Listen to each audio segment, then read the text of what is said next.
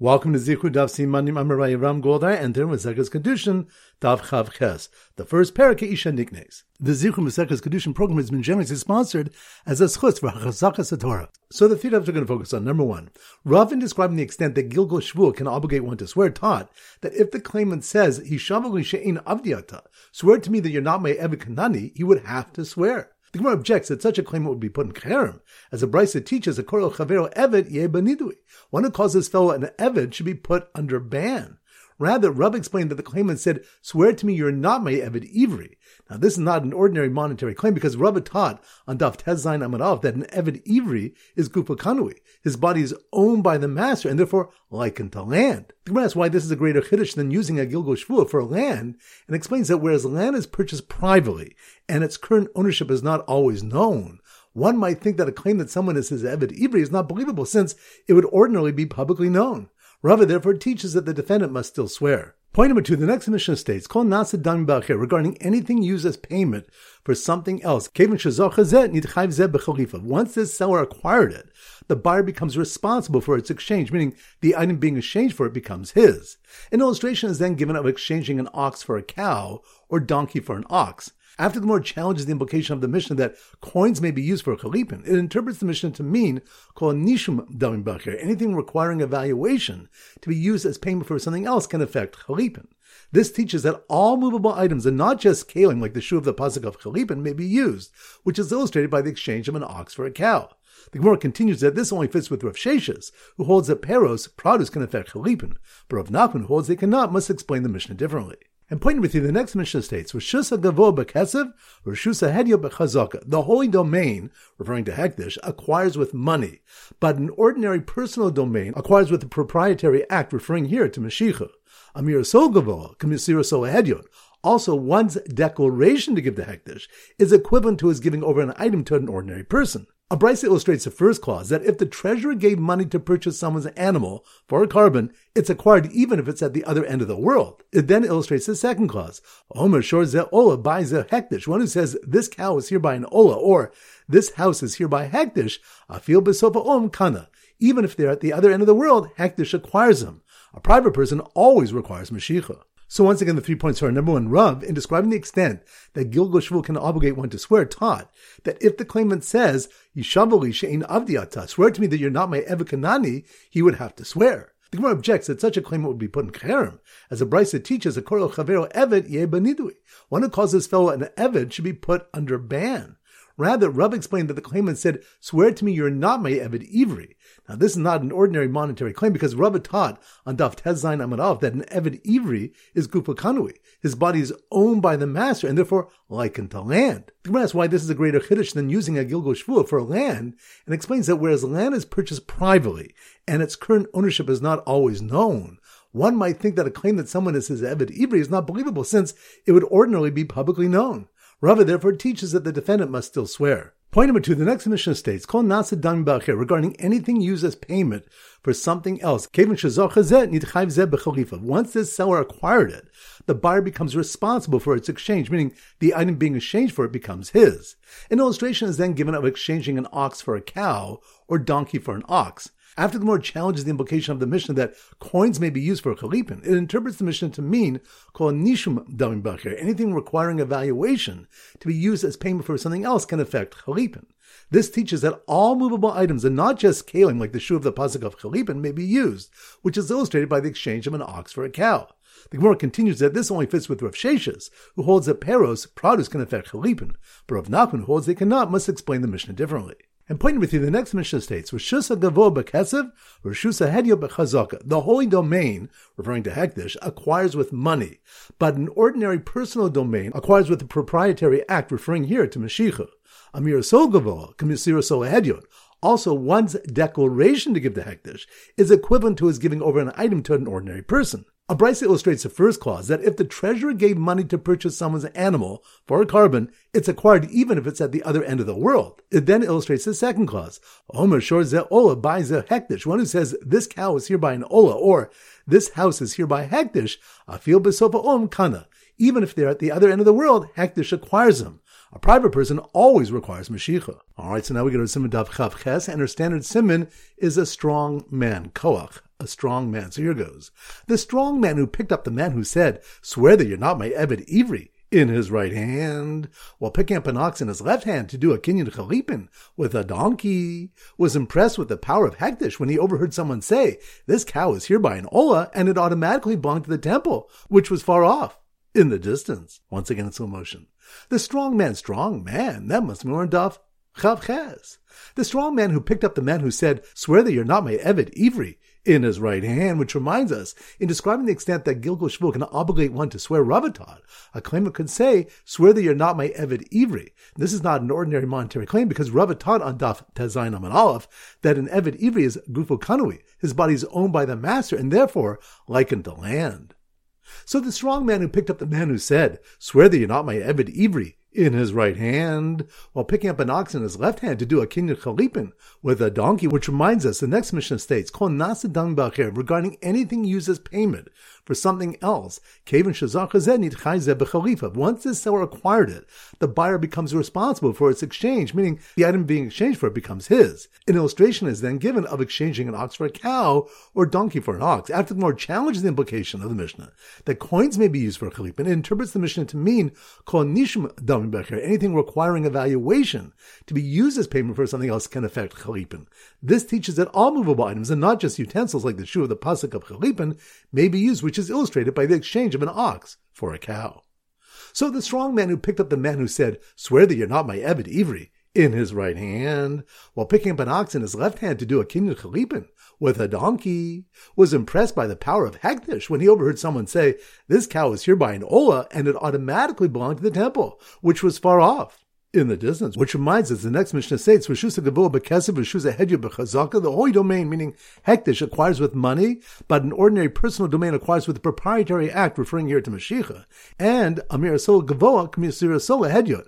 One's declaration to give to Hekdesh is equivalent to his giving over an item to an ordinary person. Therefore, if one says this cow is hereby an Ola, or this house is hereby Hekdesh, Afil Basofa Olam Kana, even if they're at the other end of the world, Hekdesh acquires them. A private person always requires Mashicha. So once again, the strong man who picked up the man who said, Swear that you're not my Eved Ivri, in his right hand, while picking up an ox in his left hand to do a kinyan chalipin with a donkey, was impressed with the power of Hekdesh when he overheard someone say, This cow is here by an Ola, and it automatically belonged to the temple, which was far off, in the distance. All right, so now it's time for four blabach chazara. Dav Chavdod. So the Simon Dav Chavdod is a cud, a pitcher. So here goes. When the master threw the diamond-studded pitcher, pitcher, that must be more on Daf Chav. When the master threw the diamond-studded pitcher at the slave, knocking out his tooth and setting him free, which reminds us it was taught in Braisa that Yotz b'shein a slave goes free for destruction of a tooth or eye, b'roshe evam she'in mechozrim, or the ends of limbs which do not regenerate. A tooth and eye are written explicitly, and both had to be written to clarify that loss of a baby tooth does not set him free, and that the loss of an adult tooth does, despite his not being born with it. So when the master threw the diamond-studded pitcher at the slave, knocking out his tooth and setting him free, it made such a loud noise that another slave lost his hearing, but didn't gain his freedom, which reminds us, of Abraisa teaches, although a slave goes free if struck on the eye and blinded, or on the ear and deafened, but neged enovein roiv, if he struck a place opposite his eye and shocked him, and now he can't see, or keneged aznove shomeo opposite his ear, and now he can't hear, the slave does not go free. Rav Ashi explained that since a man is an intelligent being, he shocks himself himself by focusing on the sudden noise, and the producer of the noise is not responsible. So when the master threw the diamond-studded pitcher at the slave, knocking out his tooth and setting him free, it made such a loud noise that another slave lost his hearing, but didn't gain his freedom, and startled the doctor treating a servant's eye that he accidentally blinded him. Which reminds us, so Abraisa teaches that if the master was a doctor and the slave asked him to medicate his eye, and in the process the master blinded him, the Tanna Kamma says, he laughs at the master and goes free. Rabbi Shimon Gamliel says, the pasuk says, V'shichasa, and he shall destroy, teaching he does not go free until the master intends to destroy the limb, but does not go free for unintentional destruction.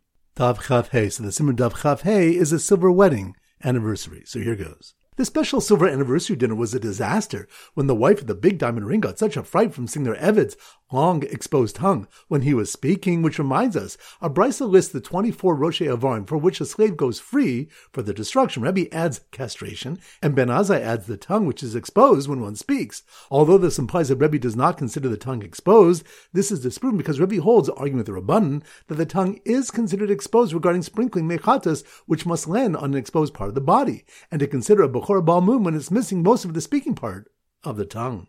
So the special anniversary dinner was a disaster when the wife of the big diamond ring got such a fright from seeing their Ev's long exposed tongue when he was speaking that she got a chicken bone stuck in her teeth, which would constitute a chatzitza, which reminds us the Gemara discusses why Rebbe's slave woman repeated her tefillah after finding a bone in her mouth. This is based on Rabbi Zer's principle, koharugla bila, any mincha fit for mixing the flour and oil, ain bila ma'akevesbo. The mixing is not critical and the mincha is valid without it. But bila, but any mincha which is unfit for mixing, because of an incorrect proportion of flour to oil, bila ma'akevesbo, the mixing is critical to it, and the mincha is invalid. So the special anniversary dinner was a disaster when the wife of the big diamond ring got such a fright from seeing their Eved's long exposed tongue when he was speaking that she got a chicken bone stuck in her teeth, which would constitute a chatzitza, just as her husband presented her with a gift of a pet elephant he acquired by placing her pots under the elephant's feet, which reminds us the Gemara discusses methods for acquiring animals and how an elephant is acquired, according to Rabbi Shimon, who holds that all animals are acquired with Hagbah. Four answers are given, one being that he can place four vessels under the elephant's feet, acquiring with his vessels like a chazer. Daf Chavav. So the simon Daf Chavav is a military coup, and we often use soldiers in the simon. So here goes. The soldier, soldiers, that must be on Daf Chavav, a military coup. The soldiers wearing diamond-studded helmets overseeing the sale of enemy land through Kesef Shtar Chazaka and Metaltelin through Mashicha, which reminds us the next Mishnah states, Nachasim Sheishlam Nachrai is unmovable properties such as land, which have responsibility, meaning creditors rely on them for collection, Niknim Kesef B'Shtar B'Chazaka are acquired with money, a document, or a Chazaka. She'enam Nachrai and Niknin Elba Mashicha, movable properties are only acquired with drawing them near. So the soldiers wearing diamond-studded helmets overseeing the sale of enemy land through Kesef Shtar and Chazaka, and Metaltelin through Mashicha, who are thrilled when they finalize the sale of poor quality land using only a shtar, which reminds us, Shmuel says that a shtar alone would affect a sale of land in a case where one is selling his field because of its poor quality. To prevent the buyer from retracting, the seller is willing to complete the transaction before receiving money. So the soldiers wearing diamond-studded helmets overseeing the sale of enemy land through Kesef Shtar and Chazaka and Metaltelin through Mashicha, who were thrilled when they finalized the sale of poor quality land using only a shtar, forgot that the tiny plot of land they sold had a needle with an expensive pearl hanging from it that was sold along with it, which reminds us, the Gemara discusses if the acquisition of Agav requires the items to be in the transacted land.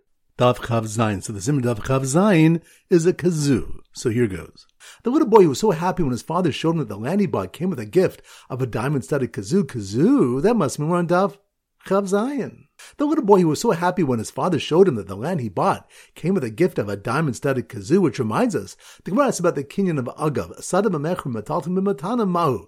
If the field is being sold and the movable items are being gifted, what is the halacha? Can items be acquired alongside land with a different type of transaction?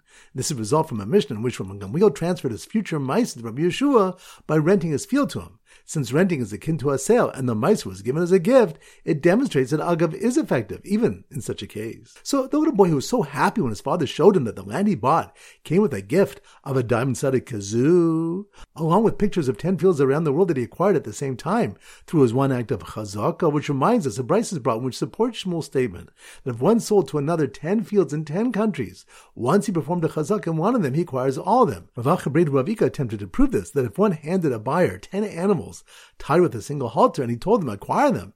Does he not acquire them all? So the little boy was so happy when his father showed him that the land he bought came with a gift of a diamond-studded kazoo, along with pictures of ten fields around the world that he acquired at the same time through his one act of chazaka, that he played his favorite Gilgul Shvu song as new kazoo, which sounded like he was humming Amen be Amen, which reminds us, Ula says that the source for Gilgul Shvu is from a Sota who says Amen, Amen. And the Mishnah explains that she is swearing about multiple possible acts of adultery, including Amen Shul Satisi Arusa Nesua Shemers Yavam Uchanusa. Amen that I did not swear while in Arusa Nesua Shemers Yavam or married Yavama. Alright, so now it's time to conclude with our pop quiz of 10 questions. Number one.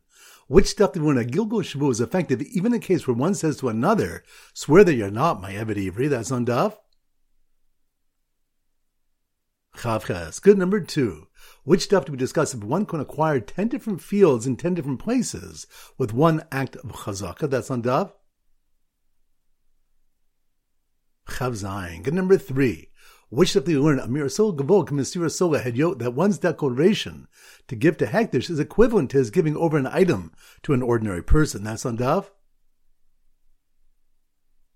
Chavches. Good number four. Which stuff do we learn about methods for acquiring nechasim sheyesh lehem and nechasim she'en lehem That's on Daf. Chavav. Good number five. Which of the one if the master struck a place opposite his Eved Kanani's ear, and the noise shocked the Eved Kanani and he went deaf, he does not go free. That's on Daf. Chavdal. Good number six. The when a master must provide his Eved with food, drink, and sleep in the way the master is accustomed. That's on Daf.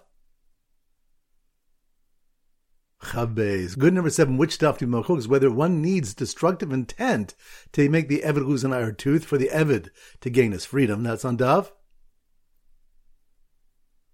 Chavdal. Good number eight. Which of the one about Kinyan Chalipin and the exchanging of a cow for a donkey. That's on Daf. Chavches. Good number nine. Which of the one the source for Gilgul Shvu is from the Sotra answering Amen Amen to the oath that's on Daf? Chavzayin. Good. And number ten. Which stuff do we discuss if the acquisition of Agav requires the items to be in the transacted land? That's on Daf? Chavav. Excellent. That concludes today's shir. This is Rabbi Ram Goldhar from Zichru wishing you a great day and great learning.